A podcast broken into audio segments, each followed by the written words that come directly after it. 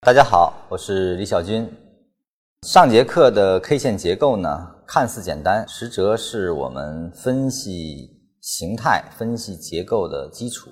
我希望大家能够通过反复的练习，深入领会。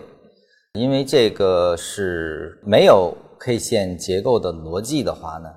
那我们对 K 线的特征就不能很好的进行分类，对我们理解市场的特征和理解市场的根本语言可能会是存在问题的。所以说这块呢还需要大家去下功夫。今天呢是接这个 K 线的结构下我们说的整理结构进行的一个更深入的理解，这里面涉及了，我是把它理解为是一个 K 线的形态，K 线的形态呢。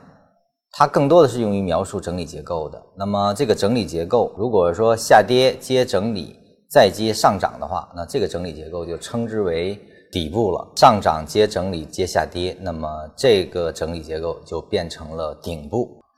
下跌加整理加下跌，那这个就变成了中继形态。上涨加整理加上涨也是中继形态。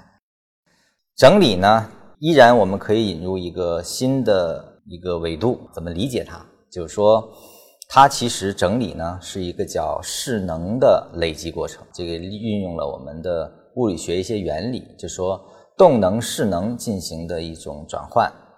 势能聚的越足，那么所对应的动能也越强。单边呢其实就是动能的一个释放过程，而整理就是势能的一个积累过程，是这样的去理解。